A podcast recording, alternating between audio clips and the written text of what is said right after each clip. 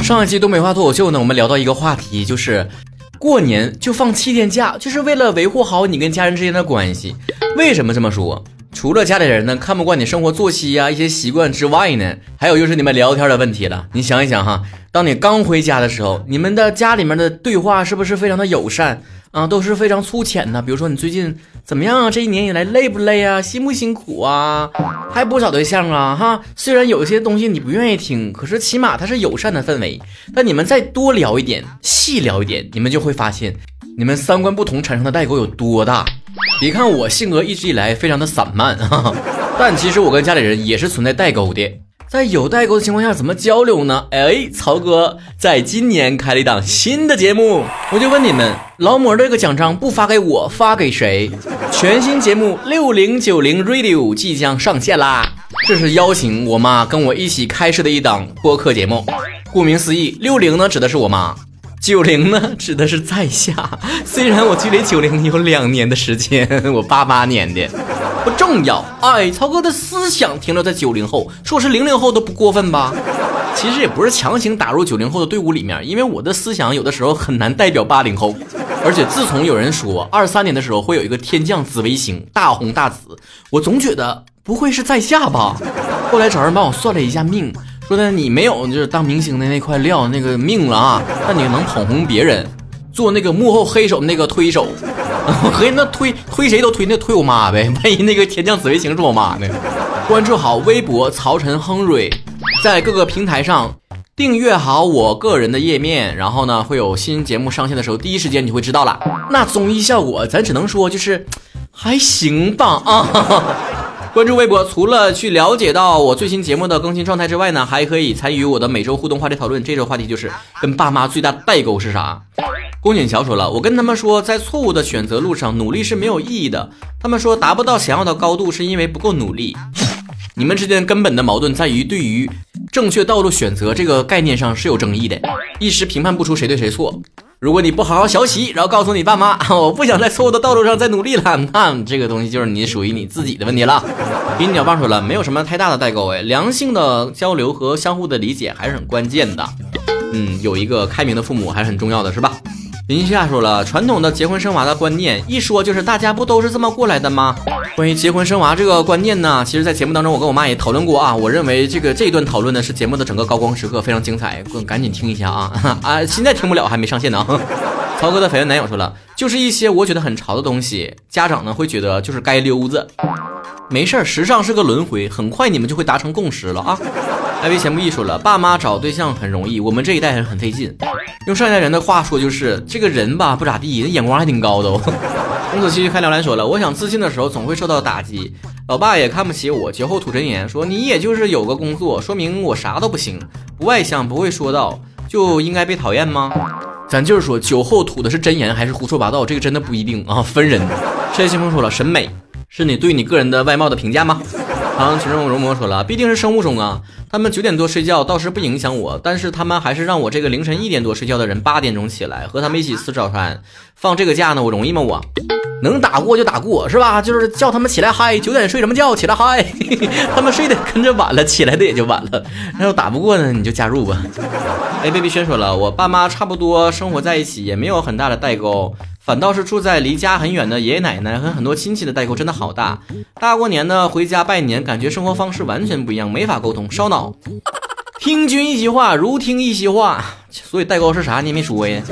吴先生 solo 了吗？说了，结婚生娃养老老三样了，我已经懒得再说了。你千万不要表现出不耐烦，你稍微有点不耐烦才说的。我这么说你都没做呢，我还不说。哈乐乐 J J 说了，我在画画，他说我在玩手机。这不是关键问题，这纯是眼神不好吧？苏如如说了，觉得有代沟，但不明显。我发现吧，就是爸妈可以理解我，我也可以理解他们。我跟他们理解呢，解释呢，他们就很明白我。简单说就是有代沟，但还能处，是吧？一波 Y 维斯秘书了，买衣服的时候，我妈妈给我买大红大紫。上一代人的审美是那样的，那走到大街上看到，哎呀，这家真好看，那灯啊，红的、绿的、紫的，咔咔贼亮，就说，哎，这家真好看。琪琪的微博说了，我老爹老妈可爱跟年轻人的节奏走了。形容者说了，我爸妈都不理解我追星，但是他们就是我的光。所以爱豆就你手电筒呗，是吧？剪刀手小水说了，电子产品吧。七福海棠说，婚姻吧，我昨天跟我老爸辩论婚姻的意义，从晚上七点到十一点半，没有分出个胜负来，也没啥，就挺费水的。跟家里人讨论呢，这事儿呢也分人。跟我妈讨论呢，我妈最后给出的结论很有可能就是，我也说不上来你是哪说错了啊，可能是对的，但总觉得听起来怪怪的。那我爸只有一句话，胡说八道一天，你搁那儿。涛哥的粉女友说了，我爸不理解支付宝的余额宝有利息。微信的零钱通有利息，他永远觉得放在里面立马就没了。支付宝和微信进来打钱，我好好的向叔叔阿姨们科普一下你们的产品。三金是个嘚儿说了，二十二岁不知道还有啥代沟了，啥意思？没明白，咱俩之间都有代沟了好像。胡萝卜恐惧者说了，每次我选了衣服让我妈参谋一下的时候，我妈都说我二十多岁的小姑娘穿的跟大妈似的。于是呢，我让她给我挑，她挑的要不就是不灵不灵的，要不然就是中年显瘦套装。中年显瘦套装啥样呢？大妈的审美除了不灵不灵就是大红大紫。W Y 幻听说了，代沟就是他们不理解我为什么会磕男男 CP，他们总觉得我好像有什么心理问题，其实我磕的是快乐。慢慢来吧，先让他们理解一下为什么你喜欢磕 CP，再让他们理解一下为什么磕男男 CP，循序渐进。A W 韩说了，最大的代沟应该是思想吧，就像纹身，现在这个社会我们觉得是一种艺术，是一种美，在他们眼中是不三不四的行为，思想就是最大的代沟吧。那还纹啥？你要在胸前纹一朵莲花，那你爸妈肯定说哟，这不是花开富贵吗？文手这里要说了，只要见面代沟就是无限开启，哪个不是道超多选择题，全选就在标准答案。老周快宝说不理解为什么他们不刻男男 CP。刘恩笑 letter 说了，我觉得我和家长最大代沟就是关于 TXL 的话题了。我是那种磕 CP 很上头的那种，我甚至还给大学的同学写了 CP 文。我家长呢就觉得这种可以发生，但是不能在自己女儿身上发生，就害怕我耳濡目染，就直接就是一个深陷其中了。而且我自己也不是很直，很怕家长害怕我把什么弟弟掰弯。关于你给身边同学写 CP 文这件事儿，我想说，磕 CP 就磕了，不要上身本人好吗？喜欢吃寿司的猪说了，一直拿他年轻的时候的消费标准来衡量我现在的消费。但凡我多花点钱呢，他就说花年轻的时候也出来打工啊，怎么没有花这么多钱呢？一时语塞。我跟你们说哈，我有的时候带一大袋零食回家，我爸妈就看到，哎呀，这一大袋爆米花得一一两块钱的吧？别问问，就是所有零食都是爆米花，就是添了不同的香精色素。麦说说了，在家带娃又月入一万加。但是我妈说我哺乳期结束之后应该出去找工作，接触人。我可以在家带娃，又能够在家里面工作赚钱，非要我出去工作挣一千两百块钱给别人打工，我不理解。那就是不希望你断了社会关系呗，对不对？从这个角度，我还是理解父母想法的，就是你在家挣钱可以，但是也得出去。听到思念吗？说了，游戏不能暂停。是呢，每次开黑到半道，爸妈说快点的，赶紧的，先暂停一下。你这玩意儿早晚玩玩一会儿能咋的？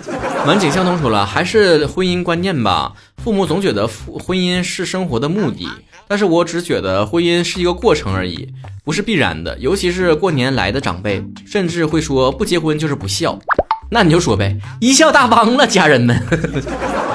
余温消散外也说了，为什么不结婚？为什么不生小孩？不结婚不生小孩，你老了怎么办？这个问题我也被问多次，思考良久之后，我决定给自己买了医疗保险。你好，我是小瑞。说了，我和我妈最大代沟就是，我觉得该享受的时候就得享受，比如泡个温泉什么的。但妈妈就觉得不应该花，应该全部攒起来。很多时候消费观念的不同是时代决定的，真的。想想想说了，穿短裤不是冷搜，而是害羞。我家里人只怕我本棱盖疼啊。除了樱花和爱情 S 说了，我和我妈没有代沟，走在路上大家都说我俩是姐俩。你妈妈听到这种话当然开心啦，但你自己好好反思一下自己啊。关于我和长辈长得像姐俩这件事儿，年级圆娃赵少范说了，我妈不理解为什么我喜欢女生，我爸不理解为什么我喜欢追星，喜欢帅气男生，我不理解为什么我追男星男爱豆，但是喜欢女生，啥玩意儿？乱糟的，你家这么乱呢？小扣扣要说了，爸妈不理解为什么我上了快两年大学了还是单身，其实我也不理解。微微的小同事说了，他们认为自谈是扯淡，相亲才是王道。艾比每天说了，出门等于花钱，躺着等于浪费时间，不看书等于不听话，看书等于装。